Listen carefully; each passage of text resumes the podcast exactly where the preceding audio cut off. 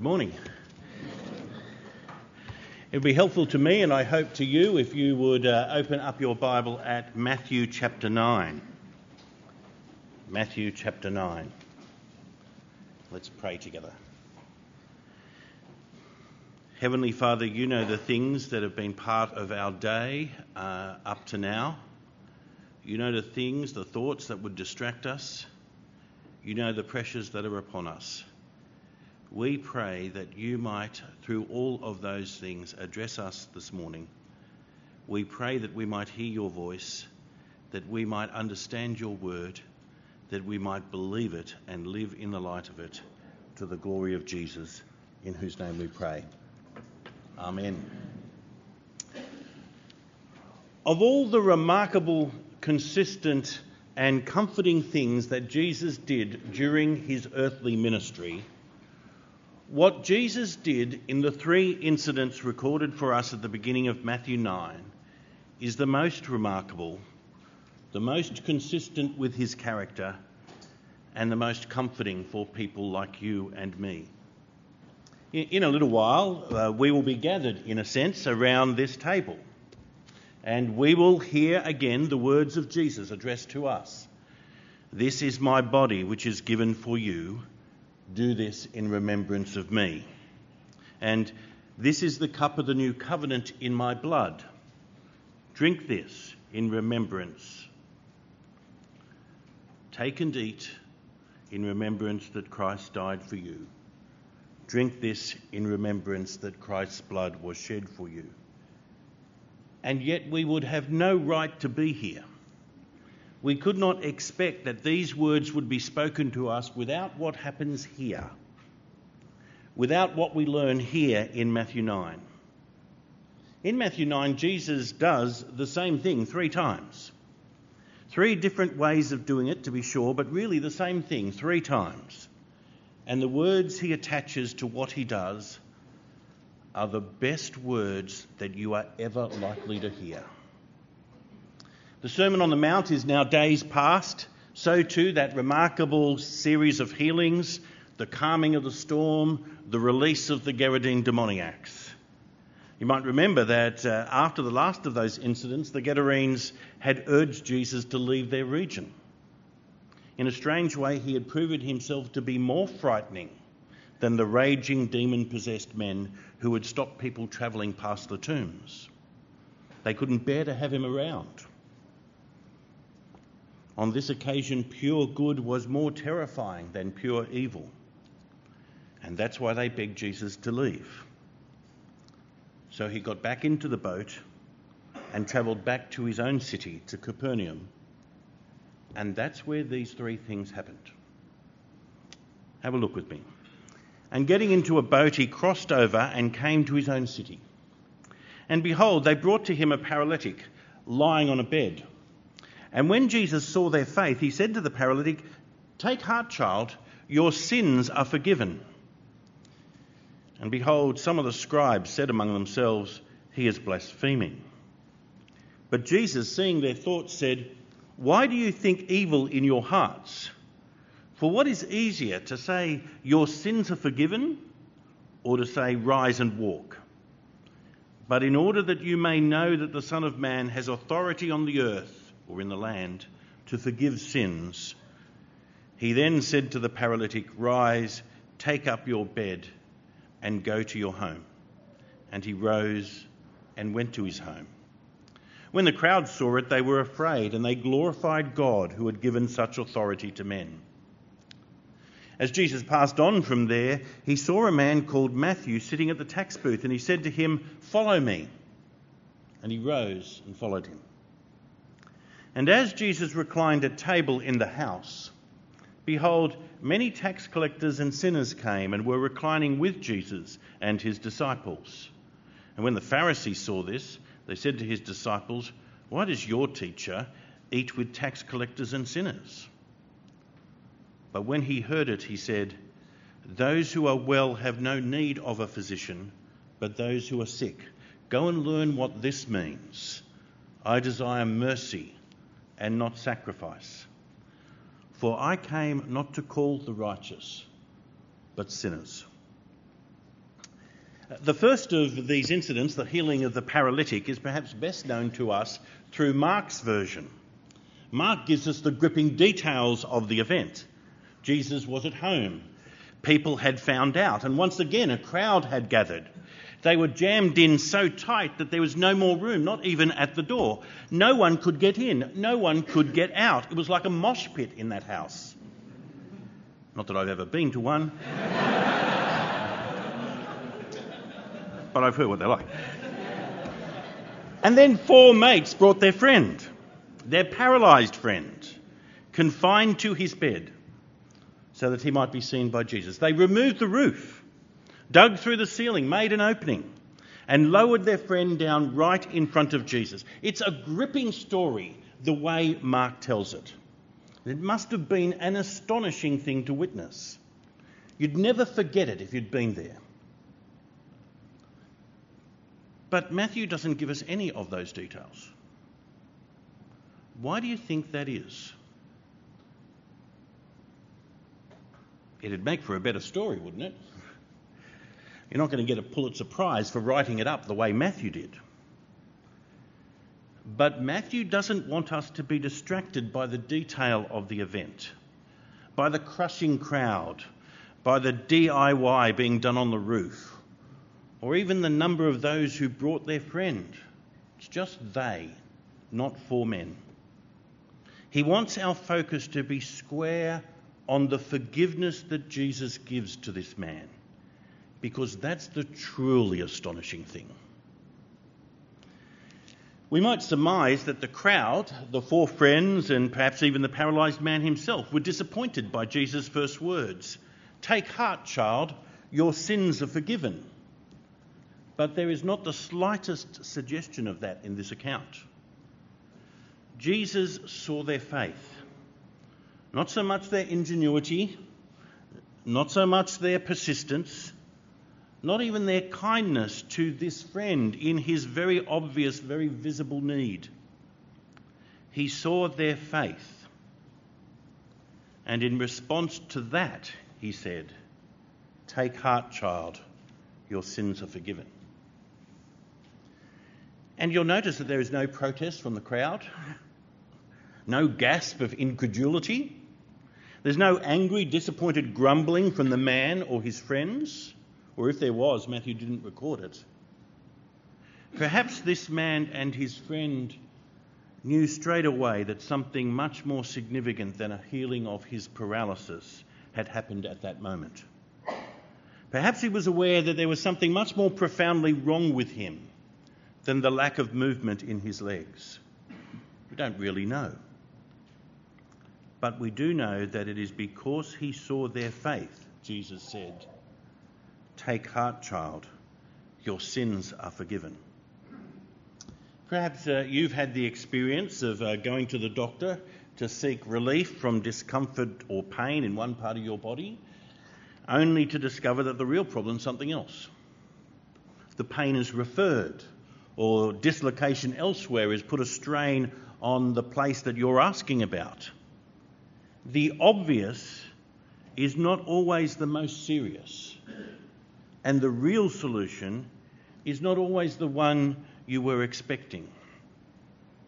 Jesus knew that this man needed far more than an ability to stand and walk. He needed to be forgiven.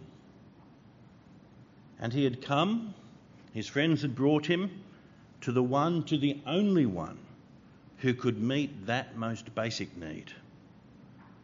And if he knew that, if he was aware of that, then this was the most liberating moment of his life before anything else happened.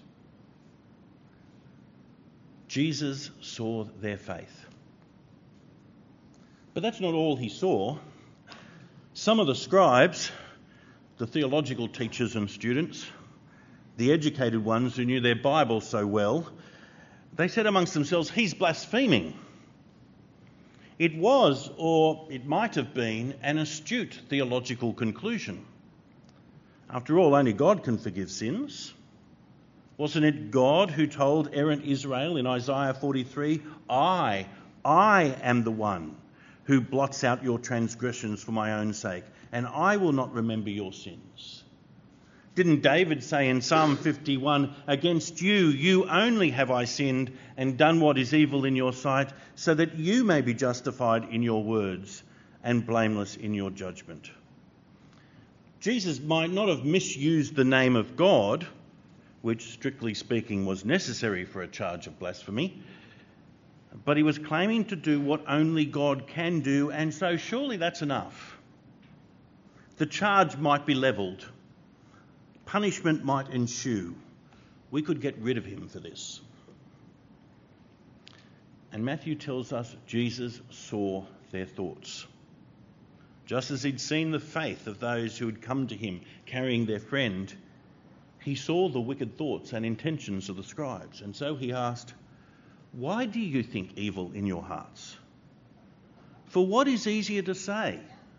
Your sins are forgiven? Or to say, Rise and walk? The cynic might have said, Words are cheap. Anyone can say your sins are forgiven, and we'd never know if it was true. We'd never know whether it's happened or not. But the scribes weren't your average cynics. They knew that forgiveness, the forgiveness of sins, which are ultimately always offences against God, they knew that to say your sins are forgiven is beyond any man. After all, there'd been healers before, in the Old Testament, perhaps even in living memory too, but no man had been able to do this. That's why Jesus goes on to say what he says next. But in order that you may know that the Son of Man has authority on earth to forgive sins, he then said to the paralytic, Rise, take your bed, and go to your home. Jesus had spoken with authority in the Sermon on the Mount. It was palpable. The crowds who heard him knew he was not just another scribe, he had real authority. And he had spoken with authority when he banished sickness, when he caused the wind to cease and the waves to stop, when he directed the terrified demons to leave those they'd been tormenting and enter the pigs and die. But now know where the focus of his authority on earth really lay. The Son of Man has authority on earth to forgive sins. And in case you had the slightest shred of doubt, the man did exactly what Jesus commanded him to do. He rose and went home because Jesus really does have that authority. The Son of Man really can forgive sins. And this man is really now forgiven. The Son of Man the great figure into whose hand God has placed all judgment at the end, according to Daniel 7, was on earth, and he has the authority to forgive sins. And the one who has authority on earth to forgive sins has authority to reverse the effects of sin on earth. That's why Jesus went on to heal the man. As one writer puts it, with his coming, the authority to forgive sins is released into the world. This is the news that revolutionised that, that man's life that day. It is the really astonishing thing, not the crowd bit or the roof bit. The second story at first looks very different. Take a look at verse 9. As Jesus passed on from there, he saw a man called Matthew sitting at the tax booth, and he said to him, Follow me. And he rose and followed him.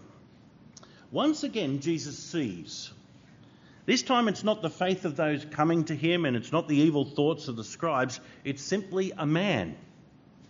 A man caught in the middle of life, embroiled in an occupation and lifestyle that earned him the contempt of the community.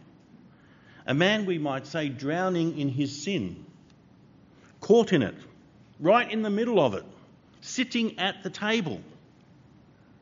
Jesus sees him and says so very simply, Follow me. And like the paralyzed man before him, he does exactly what Jesus says. Right then, right there, he rose and followed him. Two very different stories. The paralyzed man brought to Jesus, and the tax collector Jesus simply sees and calls to come and follow him.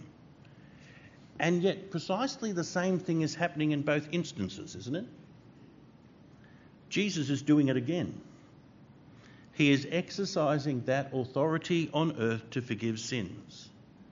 He is extending forgiveness and life to someone who can do nothing about those things himself. The paralyzed man had to be brought to Jesus by others. The tax collector had to be called by Jesus. Neither could improve themselves or rescue themselves. It's interesting, isn't it, that we're not told that the tax collector saw Jesus. It appears he was totally unprepared for what happened that day. He was caught in the middle of the very lifestyle that alienated him from others and distanced him from God. This day might have just gone like every day before it. But then Jesus came and he saw him. He saw Matthew and simply said, Follow me. And another man lost in sin is found. Once again, Matthew keeps it simple. He doesn't want us to be distracted from the thing that matters. The Saviour called him, that's what matters. And he got up and followed him. Luke will say he left everything and followed him. Matthew's not so much interested in what he left behind as in who stood in front of him and who he began to follow that day. The one who has authority on earth to forgive sins, the one who seeks out sinners and calls them to follow him. Well, the third and final story follows immediately. Elsewhere, it's clear that the house Jesus eats in that evening belongs to Matthew, Matthew the tax collector. And he's invited his friends, perhaps to celebrate the entirely new direction in life that began when Jesus called him earlier. And it has become a gathering of not the great and the good, but the despised, the polluted, and the lost many tax collectors and sinners came and were reclining with Jesus and his disciples. This is beginning to get out of hand. It's one thing to stumble across a tax collector at his table in the street. That's bad enough. But to eat with him and loads like him, that's beyond the pale. It really is shocking that Jesus would allow himself to be ambushed like this, to be associated with people like this. But he's doing it again, isn't he? He's doing it again. He is exercising that authority on earth to forgive sins. He is meeting with and drawing to himself those who deserve nothing except contempt and judgment, and he is claiming them for himself. That night he was not having a quality kosher meal with the religious establishment in Capernaum he was feasting and celebrating with sinners and tax collectors. In stark contrast, the Pharisees were not celebrating at all. Since they were devoted to purity and scrupulous observance of the law, they probably would have stayed outside the house. And they looked down their noses through the window at those who defiled themselves in this way. There was probably a caustic tone to their question. Why does your teacher eat with tax collectors and sinners? It wasn't really a question, it was an accusation. Well, this time Jesus hears rather than sees. He hears their words, he hears their tone. And he tells them the strong and healthy do not need a physician, but the sick do. He's not identifying the Pharisees as the strong just as in a few moments he won't be identifying them as the righteous. He's rather simply asking, Where do you expect to find a doctor? With sick people. That's what he's about. That's his mission. No use being a doctor and avoiding any contact with sick people. No use being out on the Galilean golf course all day and having nothing to do with those who need your skills and knowledge and help. There is something fundamentally right about a doctor being found among the sick. And there is something fundamentally right about Jesus being found among those who are caught in sin. He came, as Matthew's Gospel tells us in the very first chapter, to save his people from their sins. That's the mission. So he will not separate himself from those in need, like the Pharisees have in the name of purity and righteousness. He will not draw attention to the lengths he's gone to remain undefiled, to keep from the slightest contact with those who've been caught up in the downward destructive spiral of sin. That might be their game. It's not his. But more than that, Jesus draws attention to something that should have sent a shiver up the spine of the Pharisees who accused him that day. Go and learn, he says. Go and learn what this means. I desire mercy, not sacrifice. These are the words of the prophet Hosea in Hosea 6. They expose the folly of a people who have abandoned faithfulness but kept the outward show, who think God is impressed with ritual and are unconcerned with righteousness and mercy and compassion. And the terrible indictment is that the Pharisees, by their accusation and their hearts which brought forth the accusation, have become just like the apostate nation of Israel. For you see, God's very character is to have mercy. That's always been the case. From those earliest days in the Garden of Eden until the end.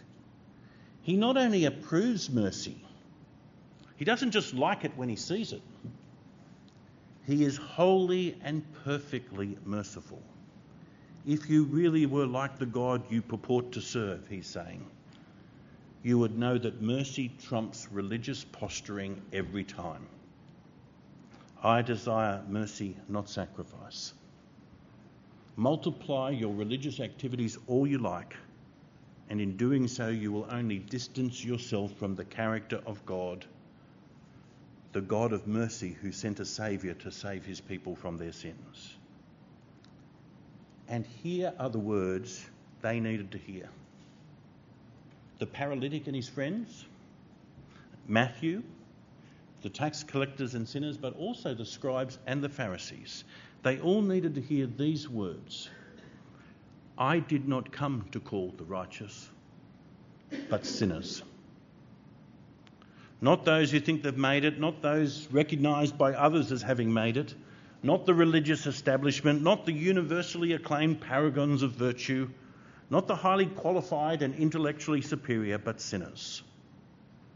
Just sinners. Just those who have nothing to offer, those who cannot bring themselves but need Him to call them, those who know their deepest and most urgent need is to be forgiven for him to exercise that authority to forgive sins on the earth in their direction. Those who know they are lost without him and who treasure his forgiveness beyond anything the world could offer. He came to save his people from their sins. And aren't you glad that's true? True then and still true now. Without these words, I would have no confidence to be here and gather with you around this table this morning. For I know myself to be one of those sinners that he has called. Jesus told a paralyzed man, Take heart, child, your sins are forgiven. He called a tax collector while in the very midst of his damnable behaviour to follow me. And he chose, he delighted to eat with sinners and tax collectors, all because he is the one who has the authority on earth to forgive sins. He is the one who perfectly reflects the merciful heart of God, and he did not come to call the righteous but sinners. That is what he is like. That is what he is always like.